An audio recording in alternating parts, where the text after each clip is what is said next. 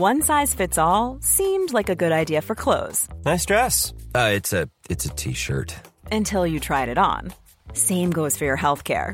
That's why United Healthcare offers a variety of flexible, budget friendly coverage for medical, vision, dental, and more. So, whether you're between jobs, coming off a parent's plan, or even missed open enrollment, you can find the plan that fits you best. Find out more about United Healthcare coverage at uh1.com. That's uh1.com.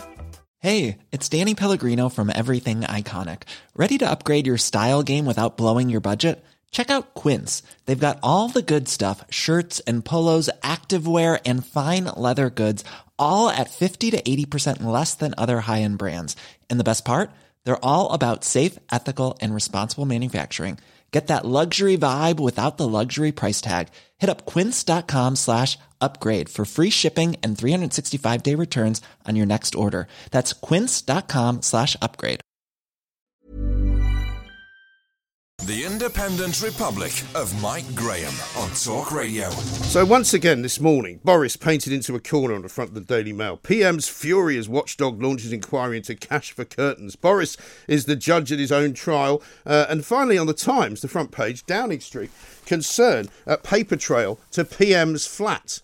Now, this is a ridiculous situation now, uh, a mess of Boris's own making. Let's talk to John Rentoul, chief political commentator from the Independent. John, a very good morning to you. Why on earth is he doing it?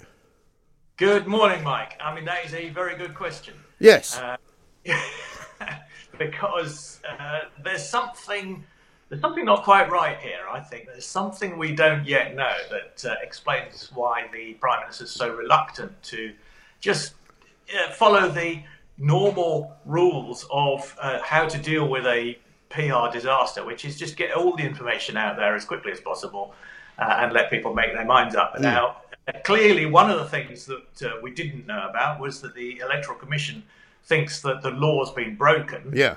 Uh, or that it, there are reasonable grounds for thinking that the law has been broken. And that's a bit of a shocker. Well, I came uh, but, in yesterday as we were on the air, and I thought, well, this now puts it into a very different category, doesn't it? Well, absolutely. Uh, but that's not um, that's not Boris Johnson breaking the law. That's the Conservative Party failing to disclose uh, that it paid for the for the decorations initially. Mm. I hmm. suspect something something of that. Uh, but doesn't that doesn't I mean this is where it starts to get interesting, and I'd like you to explain it for everybody because it's complex. This way of um, sort of policing things because presumably the electoral commission is uh, worried about what the Tory party may have done. Are they in any way uh, uh able to, to, to, to look into the ministerial code as well, or is that a different body?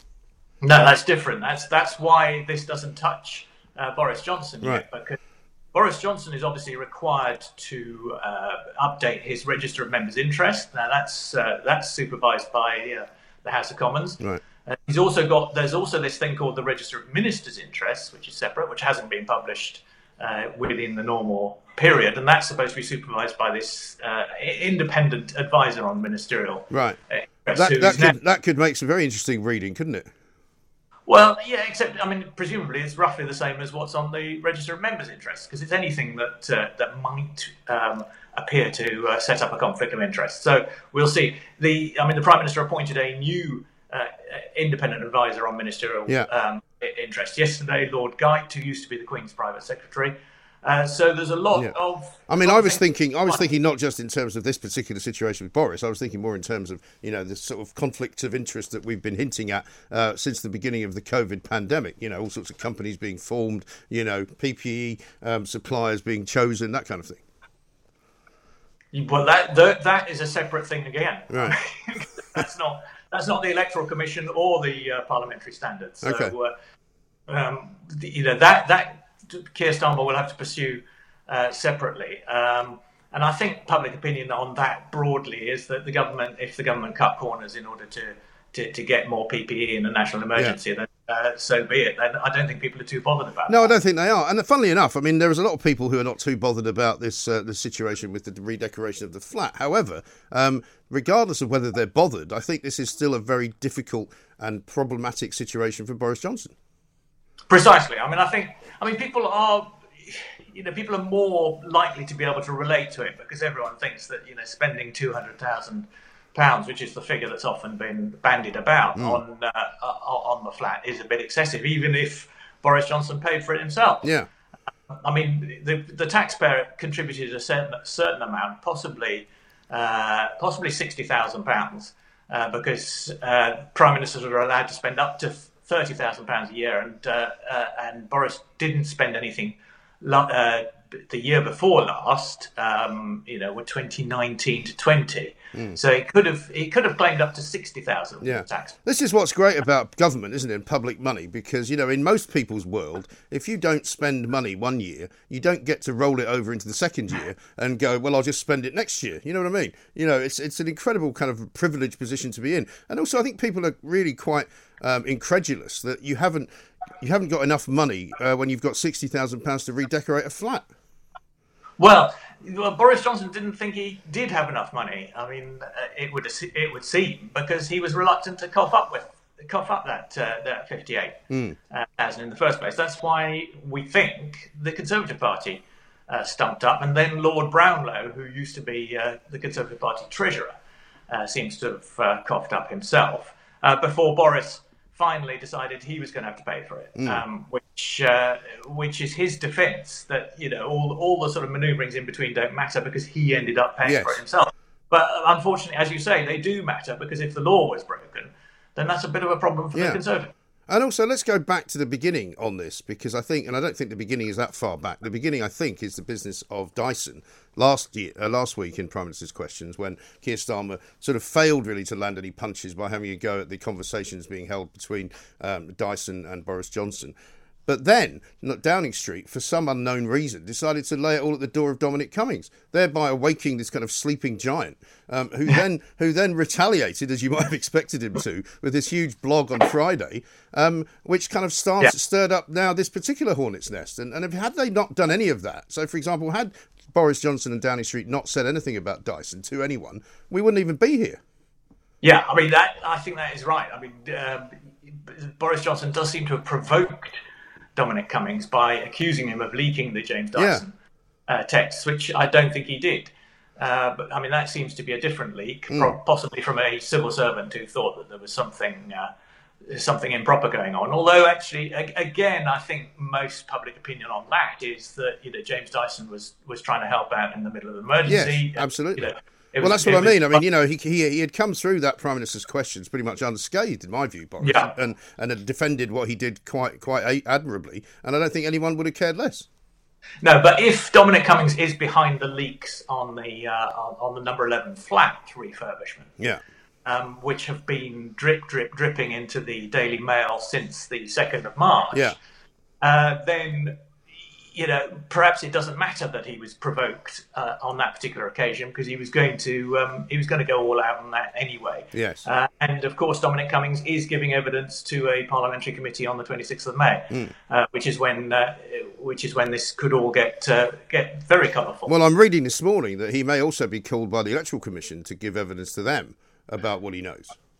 Yeah, absolutely.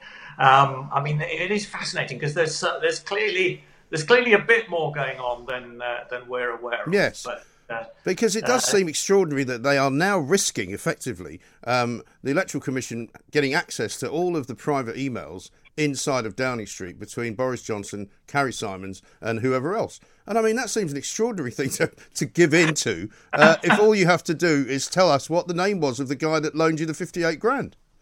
Well, absolutely, especially as everybody seems to, to know who it was. It was Lord Brownlow because right. the, the email was leaked to the Daily Mail the other day, um, saying that he was he was stumping up this money, which the Conservative and he says in the email, which the Conservative Party has already paid, um, you know, for the Downing Street refurbishment. And so, you know, I don't know what else is uh, what else is going on. Right. Uh, well, then why is it in that case that basically he seemingly um, is so reluctant to come up with the information? Is he simply being truculent? Is he simply being somebody who doesn't wish to be pushed around? Is he trying to make a point? I mean, what's it all about? Well, I think uh, both of those. Uh, I think uh, he hate Boris Johnson hates um, answering questions about his private life, mm. um, as, as as we know. Uh, and, but also, I think he calculates that politically, there's, there's, there's just nothing to be gained by uh, but by talking about um, you know, his domestic arrangements mm. uh, at all, which cuts across the, the normal assumption of how to deal with a, a media crisis of this kind, which is to get everything out uh, into the open mm. and and and defend yourself because and also um, there is a difference john isn't there? I mean I, i'm totally with him and i understand when he says i don't wish to talk about my children. I don't wish to talk about my uh, my my private life in that sense. But this is not about his private life. This is about money which is spent on on a on a house effectively or a building which we own and which belongs to the state and which belongs to the electorate and which belongs to all the people who put him into Downing Street. And so he has yeah. actually got um, uh, um, an absolute, um, I know, imperative, I would say, to, to tell us what, what he's done. Well, absolutely, and especially as some of it is public money, um, because up to thirty thousand a year comes from the taxpayer, right. and we just know how much of that, how much of that thirty thousand pound a year he's used. Um, I mean, obviously, if he's if he had just done it all himself, spent all the money himself in the first place, there, there would be no further questions. Right. But he didn't. It wasn't as simple as that. I mean, it's very striking yesterday. Uh, the the chancellor, yes, I was going to say question about about his flat in yeah. number ten Downing Street, uh, saying that uh, he hadn't asked the, the, taxpayer to stump up a penny. He'd uh, he'd paid for it all himself. Yeah, maybe Boris should have asked him for the money, and that would have been easier. I mean, this is the thing, um, you know, because Rishi Sunak, I mean, obviously is a very, very wealthy man, and so you know it's not a problem for him. But you know, when you're spending thirty thousand pounds and all you can buy for that is four of these lamps that they seem to have uh, bought because they cost about six grand a piece, six and a half grand a piece. I mean, it's not surprising they needed to borrow more money. Well, no, uh, but this is where it gets sensitive, isn't it? Because it is all assumed to be uh, Carrie Simon, yeah. the prime fiance but, who had actually been organising this. Right. Uh, but that's the other thing that puzzles me. I was talking to somebody about it yesterday. Why didn't she just pay for it? Because I mean, she's not short of a few bob. And frankly, you know, if she had paid for it, then everything would have been fine. But, uh, maybe, but perhaps she doesn't have that kind of money. I don't know. Why? Why do you think she's rich? Well, I don't think she's poor. I mean, um, I, you know, I, I, I, don't see why if she's not rich. This is the thing that I get that gets me. If you're not rich and you can't afford to spend a hundred thousand pounds redecorating your flat, you don't do it. You know, yeah. I mean, I wouldn't spend a hundred thousand pounds redecorating my flat because I haven't got it. I wouldn't suddenly go. I know. I'll go to my good friend John Rentoul, borrow a hundred grand from him, and then I can get my flat redecorated. That's not the way the world works, is it? That would seem like a fairly simple option, and that that is why. But that is why uh, I do think this has some traction with public opinion because I think that's what a lot of people think. I mean, you know, who needs to get their flat done up right uh, that expensively? It doesn't really matter that you know he hasn't asked the taxpayer to pay very much of it. No, um, it just seems like a politician, um, you know, feathering his nest. Yes. And in PMQs yesterday, he was clearly getting very annoyed with Keir Starmer, wasn't he? Oh well, was he though? I thought I thought that was all put on for show. I think that was a, just an attempt to, uh, to to distract from the uh, from the embarrassment of uh, of the refurbishment. Mm. I thought that was all. I thought that was completely really? got up. Okay. Got up. Well, we, we'll, we'll, we'll, we'll, agree to disagree on that because it seemed to me that he was quite rattled until the end when he made that kind of Boris-like speech about what they'd done and how great the government was. And until he did that, I thought he was slightly off the pace. Yeah, uh, well, I think he's clearly it's it's an uncomfortable place. Well, it's embarrassing, isn't it? I thought this. I thought that was synthetic anger at the at the end, in order to allow him to, to put together this sort of windmilling defence of the government and uh, saying, you know, the British the British public are really interested in the people's priorities, as he mm. keeps calling, which is which is the vaccine rollout, where he's on very strong ground, obviously. Yes. Uh, but I mean, you know, he wants to go on on the levelling up uh, business as well. And he and he ended up with a with a huge pitch for the uh, sixth of May uh, elections, and that's what uh, I think that's what he was he was trying to get at was that you know never mind all this uh, this tittle tattle. I've got a proper election to fight, and I've got some proper policies to, to fight it with. Yes, and no doubt that um, policy uh, battle will probably not change, and the, uh, the, the, the, polls will probably not change as a result of this particular situation. But people are saying this morning um, that this is as bad a scandal for Downing Street as Cash for Honours back in the old Tony Blair days. Is it? well, well, I thought that was uh, that was a pile of nonsense as well. Well, you um, would have thought you would have thought that, wouldn't you? Well, it, it was. It was a ridiculous uh, investigation that was never going to uh, never going to come to a conclusion, and yet it did a lot of political damage. uh, because it was in the headlines Mm. uh, day after day. And, you know, you got to the ludicrous position where the BBC was offering cash incentives to its reporters to come up with another twist on the story. It was absurd. It was absolutely absurd, the whole thing. But it was, it was very damaging. Um, and that, I suppose you could say that's an example of where you know, just just coming out with all the with all the facts didn't kill the story. So maybe Boris Johnson has has decided that uh, that publishing everything is is not in his interest. Yeah, but surely it can't be in his interest to have the Electoral Commission poring over all of his private emails. No, I, it, it can't be. But I mean, maybe there isn't a way of stopping that. I mean, once once once one of these sort of media establishment juggernauts gets going, it's quite difficult to stop them. Although it's quite difficult to see where it goes from here. I mean, I was a bit puzzled yesterday as to where it would go, um, and it wasn't really until this morning's papers when I saw that there are some people apparently inside Downing Street who are concerned about it. According to Yeah. the Times, they're worried that there's something in it uh, which they don't know about because only a very few people at Conservative Party headquarters even know who's involved. So, I mean, you say everybody knows that it's Lord Brownlow. I mean, I'm not sure if that's what they think. No, well, I mean that that is absolutely absolutely right, Mike. I mean the, the thing is we don't know where this is going to go. I mean if if the facts are roughly as we assume them to be, uh, then I think that will peter out uh, eventually. Well, it, well, it, may- you would think so, but I mean, the Mail seems to have an absolute um, um, torrent of, of information and ex- enthusiasm for this story, and I've often Yep. wondered whether this this whole thing began as a kind of um, personal vendetta from somewhere, uh, when Well, something must have happened between Carrie Symonds and somebody at the Mail. Well, no, Carrie, between Carrie Symonds and Dominic Cummings, I mean, I think that is that is possibly uh, where this all uh, this all began. I mean, we don't know where these stories about the refurbishment came from to start off with, but it seems it's, it seems possible that they came from uh, from Dominic Cummings because he said in that uh, in that blog that you you mentioned last week, he said he said that he had told the prime minister he thought this was a terrible idea trying to get. Some, Well, he told him more than that. He told him that it might be unethical and that it could possibly be Yeah. illegal.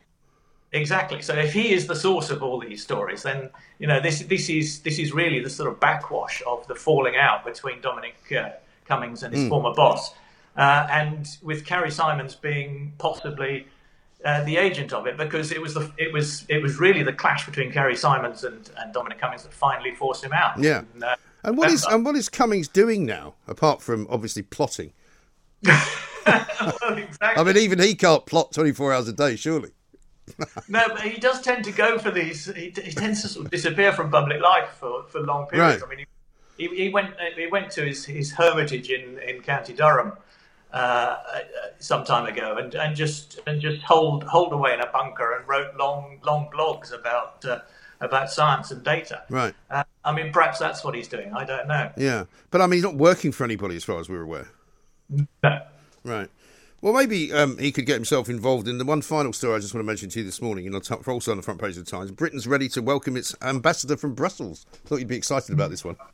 Well, that's interesting, yeah, because I mean, it, it may relate to Dominic Cummings in the sense that you know, not recognising the the EU ambassador uh, looked like a very uh, sort of Dominic Dominic Cummings confrontational, Yes. uh, Brexity thing to do, uh, and you know, along with a lot of other things, uh, you know, such as the the, the, the endless war with them with with journalists that Number Ten seemed to be waging while Dominic Cummings was in in Number Ten.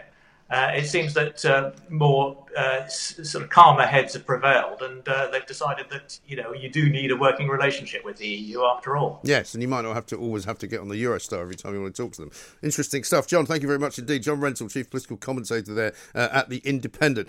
People will say to me all through the show today, nobody cares about this story. Nobody cares. But unfortunately, the fact that nobody cares about it, which I don't believe to be the case in any event, uh, does not affect how important it is. Because if Boris Johnson is now going to have to hand over all of his personal emails, if Carrie Symonds is going to have to hand over all of her personal emails to the Electoral Commission, all of those personal emails will no doubt find their way into leaks, will find their way into newspapers, will find their way into a whole ranch and tranche of other stories, which surely Boris Johnson can't want.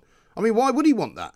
I don't understand why he has literally hurtled off the track into uh, the hay bales and over the side into the marina at Monaco because he was about to win the race. What is going on? The Independent Republic of Mike Graham on Talk Radio. Welcome back to the Independent Republic of Mike Graham, right here on Talk Radio. Let us talk now, though, to Dr. Simon Clarke, Associate Professor uh, in Cellular Microbiology, of course, because uh, we've got a few COVID stories to catch up with and a few things to ask him about. Dr. Simon, very good morning to you.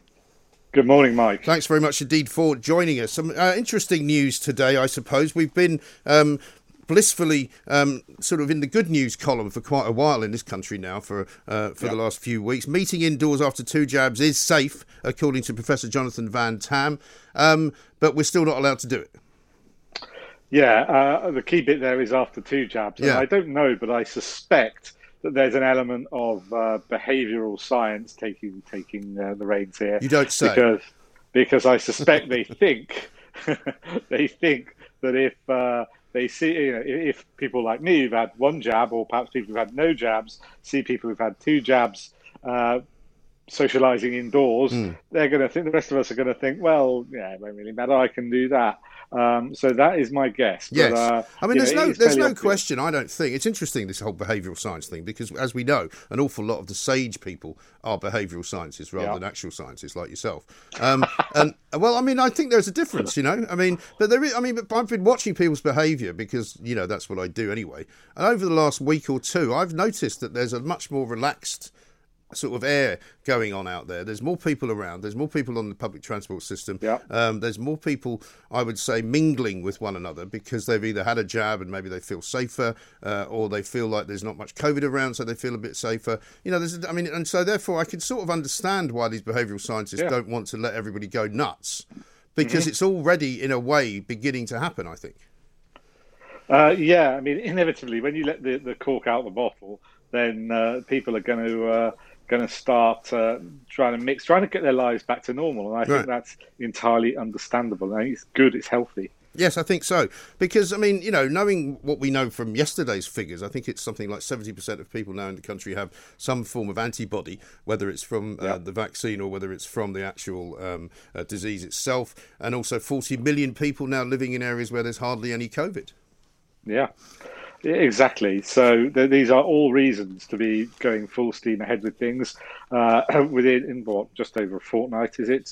Uh, we're going to be looking at moving up to another level of freedom, and then on to uh, on to June. I see Yes. no reason why that shouldn't happen. I think it will. No, I think that's right. I mean, there are still people a little bit frustrated, I would say, uh, particularly people in business who would like to be able to Yeah. open up their restaurants. I was in, in one yesterday where the guy was literally like, you know, we can't make any money this way. You know, I sat in, in this restaurant in Kensington. There was one other table occupied. He's got about four tables outside. So there was half of the, the capacity of it in any one day. So he won't have even taken enough money from the two of us, effectively, to pay for the people that were working there. Yeah, and it's very sad. But um, the politicians, I think, have had their fingers burnt last year, and uh, they will accordingly be a bit more careful in terms of lifting, in, terms of lifting the restrictions. I think that's just inevitable. Yeah, I mean, a lot's going to depend as well, isn't it, on the travel business, and, and we're seeing, um, you know, indicators at least that we may be in a position to travel in June. I guess it depends on what's going on in the rest of Europe, really, doesn't it, in terms of travel to Europe? It does. We've got to face that fact that it's not all just down to us. Um, you know, what's going on in other countries? Who else are they letting into their country for us to mingle with? I think that's something that's got to be taken into account. But I do think come the summer, there will be the opportunity for holidays, but it might not be the full range that we've had two, three years ago. And what's your take on this whole kind of vaccine conversation about whether uh, we should be vaccinating younger people um, rather than perhaps donating vaccines to other countries? Well, it is inevitable that younger people will act as not necessarily engines for spread, but opportunities for it. And there will always be in the older cohort people who can't have a vaccine for health reasons and people who have a vaccine, do everything right, but for whom they, they get little or no protection. There will always be people like that. Yeah. So, uh, vaccinating younger people re- reduces the opportunity for spread into those unprotected people. Yeah, but will there always be uh, something going on somewhere in the world? I mean, obviously we're looking at India at the moment, and it looks pretty awful there. Um, but again, it's a very populous country. Uh, normally speaking, loads and loads of people, twenty-seven thousand people, I think, on, an, on any given day die in India uh, of all sorts of things. They're losing, I think, somewhere between two and three thousand a day at the moment. Um, Turkey are looking at doing a lockdown apparently for the first time properly. I think it seems to me there's always going to be some COVID somewhere, isn't there? Yes, and I think there will be, um, unless you have a smallpox style eradication program that takes years and, mm. and requires governments to be quite strict about it then uh, there will always be something. I mean, it, even if uh, all the governments in the world really t- put their mind to it to get rid of it, like they did with, with smallpox, it will take time. It yeah. will take many years. And is that something you think that uh, that that will be there will be a will for, if you like, because it has been so devastating for, for so much of the world's economies, really? I think we'll need to see proof that uh, in the coming months and years there is really is the opportunity for variants to come along and, and throw all our hard work under the bus. Mm. Uh, that that's the only thing I think that will frighten governments into spending the money. Yes, although thus far none of the variants have proved uh, anything that the, that the vaccines can't handle, have they? Oh, I think the South African variant might throw up some problems. There is some data suggesting that, uh, but we've already uh, had that one, though, haven't we? Uh, in this country. Yeah. It's it's here, yeah. Um, but we we've got we've, we've got our lockdown, we've got our vaccines.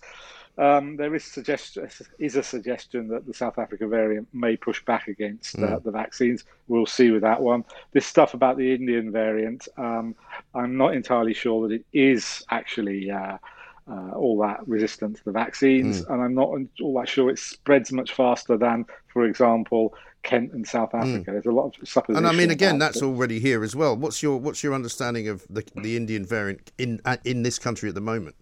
Well, it's here in small numbers. It's probably brought in multiple times. Yeah, uh, but I, I think did we not? Did, was it not said that we had something like seventy-five cases of it? I mean, uh, do you look at that and then go, well, if it goes up to one hundred and fifty, then obviously it's very transmissible. If it stays at seventy-five, you're fine. Um, well, I mean, what we've got to remember is that it's going up while most of the other strains are going down. Mm. So that is slightly concerning. Right. I mean, people are not living normal lives, so it's really very difficult to, to work out an R number for one particular variant. Mm. Yes, it is, isn't it? And as far as the um, uh, the, the vaccines go, we're hearing as well now that uh, AstraZeneca might be recommended not to be taken by people under 30. Um, I presume that's possibly because of the blood clotting problem, is it? Yeah, I can think of no other potential reason. Right. But um, the, the, AstraZeneca vaccine uses a, uh, a, technology that's used by others like uh, Johnson and Johnson and uh, the Russian vaccine. They're all very similar. They're not exactly the same, mm. and they have their problems as well. So um, we'll see how long that technology is used for. But none of them appear to have any problems over and above what most vaccines would have anyway, right? That's right. I'm I'm not entirely sure why people are all that concerned, and I speak to to people who uh, who work on blood clotting, and they're not either. Mm. Um, so uh, maybe the governments know something we don't. Right. Now, here's a question you might not have been asked yet. I'm going to ask you this now. What are you going to do, all you guys, when this is all over? Because I mean, you've become like little media stars, haven't you? Seriously. I will go back. I will go back to living my life. I mean, you won't get recognised in the street anymore, or maybe you will. I hope not. Well, we shall see. Dr. Simon Clarke, thank you very much indeed. Associate Professor uh, in Cellular Microbiology.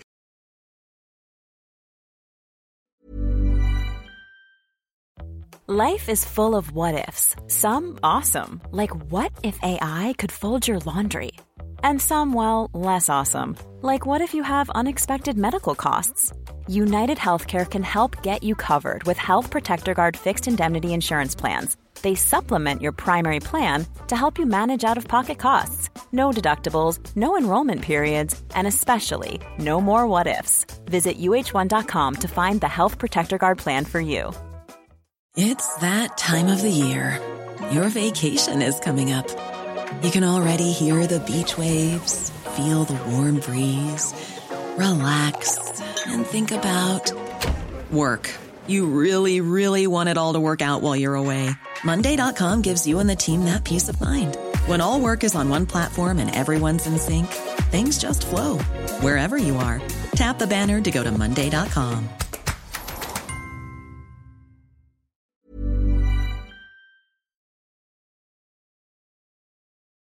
The Independent Republic of Mike Graham on Talk Radio. Now, there's lots on the front page of the papers. Ten years on and never more in love, it says on the front page of the Daily Mail. And it is a beautiful thing to see. Love Me Tender, pictures of uh, of William and Kate on the front page of The Sun. They've got a special souvenir pull out, as everybody has, uh, because, you know, it's been a big year already for the royal family, even though uh, we are only coming into the beginning of May. Let's talk to Angela Levin and find out what's going on. Angela, a very good afternoon to you.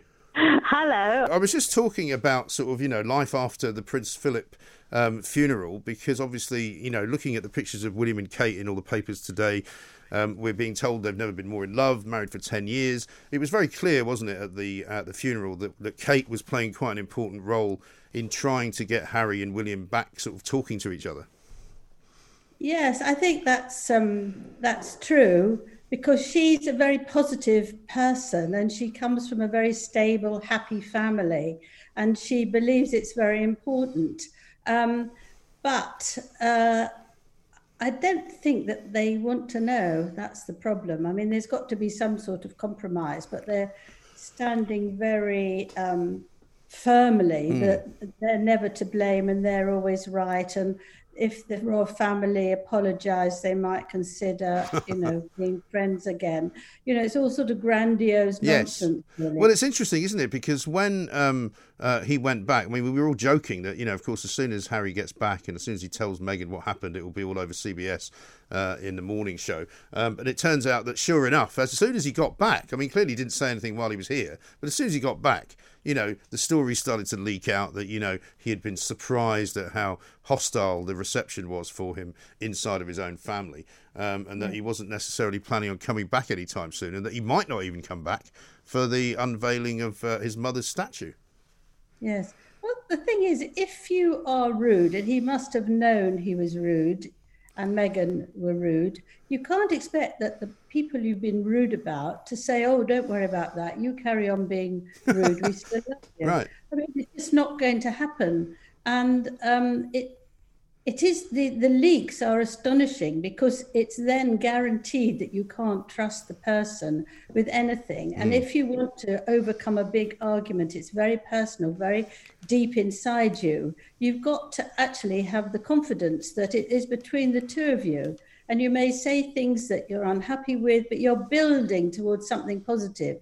But if you don't bother to do that? Or if is it a deliberate way of maintaining a sort of superior position? I think there's a big battle going mm. on between um, Harry and Meghan and um, William and Kate, although William and Kate aren't fighting. But I think Harry has got it in his head that he's got to win, he's got to control, and he's got to be superior. Mm. And um, he doesn't care about the cost. And if that's the way, then leaking and sulking and demanding things, behavior patterns, and uh, just won't work in actually making a bond. No. You can't feel that he really wants it. I think William, I think Kate wants it because she's a family person. I think William agrees Kate's right, but yes. he's very hurt for him and that he's um, stuck in the in the monarchy, which is a useless uh, institution. Right. Well, this um, is the thing. I mean, you don't want to be involved with with with with sort of um, stress in a family, do you? I mean, we've all known families who have had that.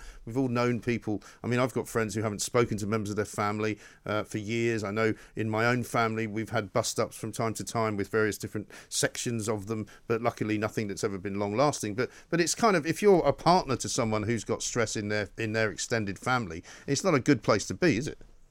Well, I think you're underestimating it by quite a lot, if you don't mind me saying Goodness so. Goodness me, am I? But what we say within our families usually stays within the family or just a few other people. Mm. This is the whole world knows about yes, this. true. Every 50 million people who watched um, the in- conversation, I don't like mm. to call it an interview, uh, with Oprah Winfrey, yeah. would know what Harry and Meghan feels poor lambs, you know, and, and I think it's incomparable. yeah, but you know what? I find I, I take your point, Angela, but actually, in my in my world anyway, I wouldn't care about that. You know, if I was if I was Kate or William, I'd be more concerned about the relationship than how it looked. To be honest, you know what I mean. So if we that's look at them as just ordinary people, you know, that's that's stressful. Right. I think, well, of course, of course we are. Here's the thing: um, they've been quite quiet, though, haven't they, Harry and Meghan? Oh, for them, uh, they've announced that they're going to be doing this extra chapter to their book, so they're going to update it in order that we can all read about the Oprah Winfrey interview and how terrible it all was for him when he had to come back to to the UK. Um, but aside from that, they haven't done much, have they? No, well, they've also publicised that they're going to be um, compares of a vax uh, engagement, which is to try and get people to care about things and to be kind and um, to be careful about the country mm. and all the rubbish that we that's in the air. Mm. Um, but uh, in that, I sort of blinked because they're going to demand that the UK and USA are going to send um, uh, the the vaccinations to all the countries that haven't oh, got it yet.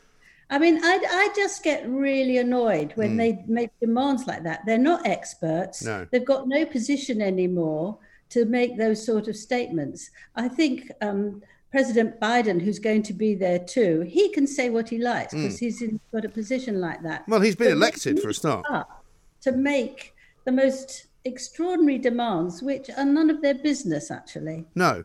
Well, this is the thing. They're these self appointed kind of king and queen of wokery who think yeah. that they can advise everybody else after having told us how terrible their lives are, holed up in their, you know, 16 room mansion uh, with its nine bathrooms, or is it nine room mansion with 16 no, bathrooms? I can't 16 remember. toilets. That's right, 16 bathrooms, and, yeah, and five car garage and all of that, and how awful it is that he's been cut off without anything but his 30 million pounds to survive on, you know, in yeah. one of the richest parts of the world where they live. You know, I mean, I can't imagine anyone taking them very seriously for very long, really. Well, I think this is the competition that I just mentioned, mm. that they want to be an alternative royal family but they're woke, so mm. they will attract young people, and they're the way forward. Whereas the people at home, and particularly Prince William, Kate, and Prince Charles, are all, you know, dead in the water, yesterday's people. Mm. Um, I think there's some drive there to get the power. Um, and I don't think um, Meghan and Harry will win. At least I hope. Well, they can't. I don't think they can because they can't really. I mean, once they've done that interview, really with with Oprah, there's nowhere else much for them to go. I mean, they can go all psychobabbly and get into the the sort of Californian uh, area of self help and do podcasting for people who need to be told which position to do yoga in every day. But basically, you know, why would you listen to them for any reason other than the fact that you're somehow intrigued by somebody who was once in the royal family? But looking at the picture of, of William and Kate in the papers today, taken by Chris Floyd, who I don't know, I must say, but he's apparently a celebrity, famous celebrity photographer, it's a lovely picture, isn't it? Well, it's a lovely picture, and the two of them are obviously completely relaxed with each other and having fun and lean into each other or look at each other in a way that um, is is incredibly warm. Mm. They're not trying to beat each other and look the most attractive, no. but they are very comfortable and um, very happy together. And they've molded together. It is extraordinary, really, that here you have somebody who had the same experience as Harry, losing their mother yeah. and all that, plus the burden he had to carry of being a future king, which is very difficult if you've had that terrible mm. knock when you're young, right. and somebody who is middle class. And the way they've bonded and helped each other and supported each other is partly based on a long term friendship. I mean, Kate yes. waited years before uh, William proposed to her, but it's also um, built on understanding and if the other's one's down the other one helps them and, and vice versa mm. and they do lots together but they also do things apart kate doesn't try and take over from him no. but william has turned into a very successful diplomat if you remember israel and china that he's been to whereas kate has developed a real understanding and knowledge of early childhood and mental health mm. within children. So she's an expert there. They don't cross each other, they can discuss it and help each other. Um, because in the middle there is this mental health platform that they're both very keen on, but they they allow each other space and, and come together. And of course, they are delighted with their absolutely adorable children. So they William now has a, a happy family, a stable family. He can trust his wife um, he has fun with his children, and and he's become a father and a husband, which is very doubtful when you come from two or three um, generations of dysfunctional family. Mm. No, quite. And also, the picture is just a lovely, sort of relaxed, um, uh, Yes. you know, composed picture. But she's not doing that kind of, you know, staring into his eyes like a sick puppy that Meghan does. You know, when she just kind of looks at him. You know, She's not phony. She's No. not phony. She she enjoys. She roars with laughter. You know, she missed a. Uh, they went to a farm uh, the uh, yesterday, uh, the day before, and uh, she was asked to do some golf. And she made this, you know, she got ready, she got the stick and the ball, and she made a huge sweep, and she missed it totally. And instead of looking quite cross and angry, she just burst into giggles, and so William burst into giggles. So it's fun. They have fun. They Yes. enjoy laughing. They enjoy being part of all our lives, I think. And we always think of the royal family, those who aren't, who believe in the royal family, that they're a sort of tangent to our own relationship. So we want to see the children, we want to see. Well, they sort pictures of are. You know, I was saying, I think to you about Prince Philip and his funeral. You know, that uh, during that period of time, that week, you know, it made me think of my own father and my own experiences, and like in the same way that this ten-year anniversary has made me think back ten years to what was I doing ten years ago? You know, and it's kind of like it's a yardstick that everybody uses. Yes, well, I think there's been huge changes. I mean, um, I think William and, and Catherine, I should call her really, have grown and developed and are completely comfortable with each other. Whereas Harry, who used to be charismatic and witty and charming and a bit of a mischievous fellow, um, is now just full of anger and pomposity. And it's, I think I've said this to you before, that you need to have a partner who brings out the best in you, not the worst in you. Yes, I think that's absolutely right. And unfortunately for Harry, um, that is not really what's going on at the moment, is it? It doesn't look like it. I think he's scared of Meghan and he's actually got a huge aim to please her, which is good in a husband, of course. But um, I think he he's a shadow of himself and he's hollow inside and he's just. And also, I mean, could he not have hung about one day extra for Yeah. the Queen's birthday? I mean, it was pretty churlish, I thought, to leave literally one day before. I mean, if it had been a week, you could go, okay, he doesn't want to wait a week. But he left the day before her birthday. I think he felt very uncomfortable coming back, not only because he wasn't greeted with open arms, although people, some of the royal, senior royals were quite friendly, but it was about the funeral. It wasn't about him. And perhaps he thought it should have been more about him and was disappointed. But um, also, I think that it brought back memories that were probably quite positive about when he was with his grandfather, and he doesn't want to activate them because that makes him go a bit against Meghan's rules. No. So I think he was very, very awkward. And when he came in to the chapel, he was tapping his leg, which is a Mm. sign that he's very stressed and and feels. He didn't um, feel, he didn't look comfortable in my view. But um, Angela, Well, as ever, delightful. We managed to get you back, so thank you very much for fixing that. Um, and we shall talk to you again, I'm sure, very soon. Angela Levin, royal biographer there. The Independent Republic of Mike Graham on Talk Radio. Let's talk now, though, to Will Geddes, security and terror expert, because an interesting case going on uh, in the Supreme Court right now, uh, in which it will be decided whether or not a case can go ahead uh, by someone who wants to launch a class action suit against Google for collecting data, basically. It goes back a few years, this, and it's a bit complicated, so do bear with us. Uh, collecting data on him and other people uh, when they were searching for things on Google through their Safari uh, search engine. Will, a very good morning to you. Welcome. And a good morning to you, Commander. Thank you very much indeed. speak to you. Now, it is um, complicated, this story, but it's not so complicated that you and I can't figure it out, right? So it's basically about what right does Google and presumably other, um, you know, online services have to basically harvest your data, right? Yeah, it's it's a little bit more than that, Mike. It's something which you know we've relinquished our privacy to a certain degree, and I think we've accepted that the the fact that we have smartphones, that we're searching online for various bits and bobs. But it's what the big companies are doing with that data, Right. and there are better and better controls these days by the Information Commission, for example, uh, who will ensure that various websites will request your permission before you accept that they will take cookies Yes. for you visiting that website. And I can go on to explaining what that actually means if you want to. Yeah, know. please do, because I think a lot of people see that whenever they look something up, because we've now got that new, I think it was an EU law that was brought in. Um, do you accept the cookies? Everybody just goes, yeah, fine. But you don't really know what it means, do you? No, a lot of people don't, and and cookies are probably the best way to describe it. A little bit like breadcrumbs. Mm. So whenever you visit a particular website, what will happen is that website will store certain pieces of information about where you looked on that particular website, whether you saved stuff within your basket when you were shopping, so that when you go back to that website, it's a it's an easier journey, if you like, in terms of looking for what you want. Right. Now that that can be super helpful, and it can be very inert. It doesn't have to be particularly insidious. But the case with Google is quite a different story. And what they did was they created what they call a Safari workaround. Now, this was a means of them being able to collect your data without you having given them express permission and using that data, which they, they would pass forward to what they call their DoubleClick ad network, which means you're not just visiting that website. So if you want to imagine, Mike, you're sitting in a bar with me, we're talking about. I can't what imagine what that's do- like. exactly. It's been so long, hasn't it, Mike?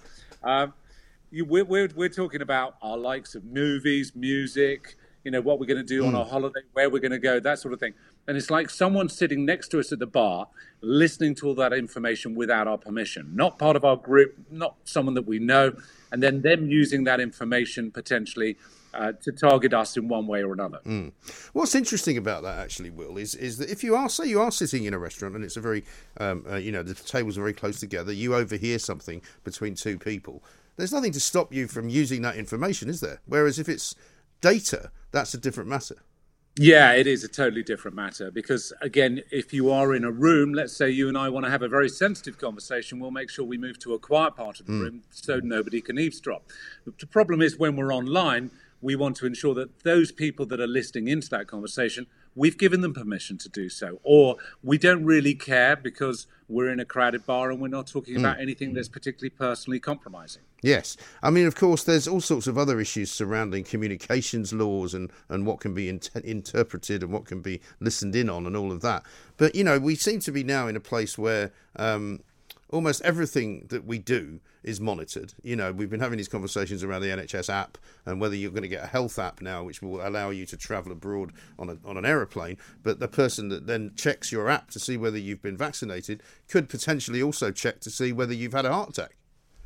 Yeah, well, again, it depends on how much data is presented, where it's presented. Is it enabling the person who's inspecting that that vaccination sort of certification, whether they can access other parts of your phone?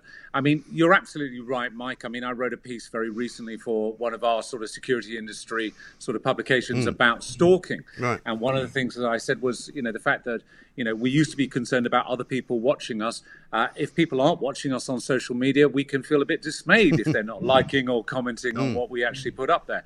However, when we're going online, it's about controlling what we want the world to see and what we want our friends to see Yeah. and who we're giving permission to and who we aren't. And the, the question here with this whole Google class action is the fact that they did create some JavaScript code which enabled them to bypass the security preferences of Safari between June 2011 and February 2012 to enable them to be able to collect data without you knowing. And so Mm. that information is going out elsewhere. So it kind of plays into that whole issue of often people say to me, but Will, I was only talking to my friend about a holiday in Cyprus, Mm. yet I went online. All of a surprise, there were ads for holidays in Cyprus. Yes, and that does happen a lot to me, certainly with Facebook. I mean, I've got all my microphones switched off. Um, you know, I could be sitting uh, in the living room talking to somebody about something, and then suddenly um, I look on Facebook and there's an ad for something that I've been talking about. And I'm still puzzled, and I shouldn't be, I suppose, as to how that works. Well, let's put it this way: I don't have any internet, eh, eh, you know, Internet of Things in my house. I don't have any particular virtual speakers that I can command to turn my music over. Not in my home. Right. And and as you know, Mike, I wrote a book particularly for parents about children who are going online and what Yes. information they're giving out. But you know, the simple reason is is there's a lot of very very smart algorithms out there which will collect lots of data about our likes, our wants, our dislikes, and Mm. everything else. I mean, and the concern, particularly with this browser generated information collected by Google, is it could include racial or ethnic origin, physical, mental health, political affiliations or opinions, sexual interests, and social class. Now, that kind of data could all add together into a jigsaw puzzle to say this person has these particular likes, Mm. which is where targeted ads can come in. So again, joining the the listening of devices, to the information that we see online is a very short leap. Yes, and the other slight complication with this story is that the case which is about to be heard is not so much about the data itself, but about whether, in fact, the case can be brought as a class action, which we're not used to in this country, are we? It's something that the Americans do an awful lot of, where they basically get a group of people together and say, "Right, we're going after somebody. We're going to go after Google." Yeah, I mean, there are potentially five and a half million people in the UK, and I speak really with the exception of Scotland because it has its own particular laws. But this goes back to, and a lot of people will be saying, why is it coming now Mm. when this incident took place in 2011, 2012? Yeah. The fact of the matter is that actually that was uh, the case right now goes back to a case brought to the High Court in 2015 by three individuals, particularly on the Safari workaround. And even preceding that, there was a court case brought over in the States uh, from uh, analytics that were carried out by a Stanford University professor, or, or I think researcher, uh, which led to a case, obviously, a number of legal cases by the Federal Trade Commission in 38 states. And Google did pay up. Mm. I think it was something like 30 odd million dollars Wow. in the class action brought there. So, again, that sets a, a precedent, albeit in another jurisdiction. So does this mean we could all be in for a bit of a windfall then if this goes ahead and and uh, and this guy from Which magazine wins?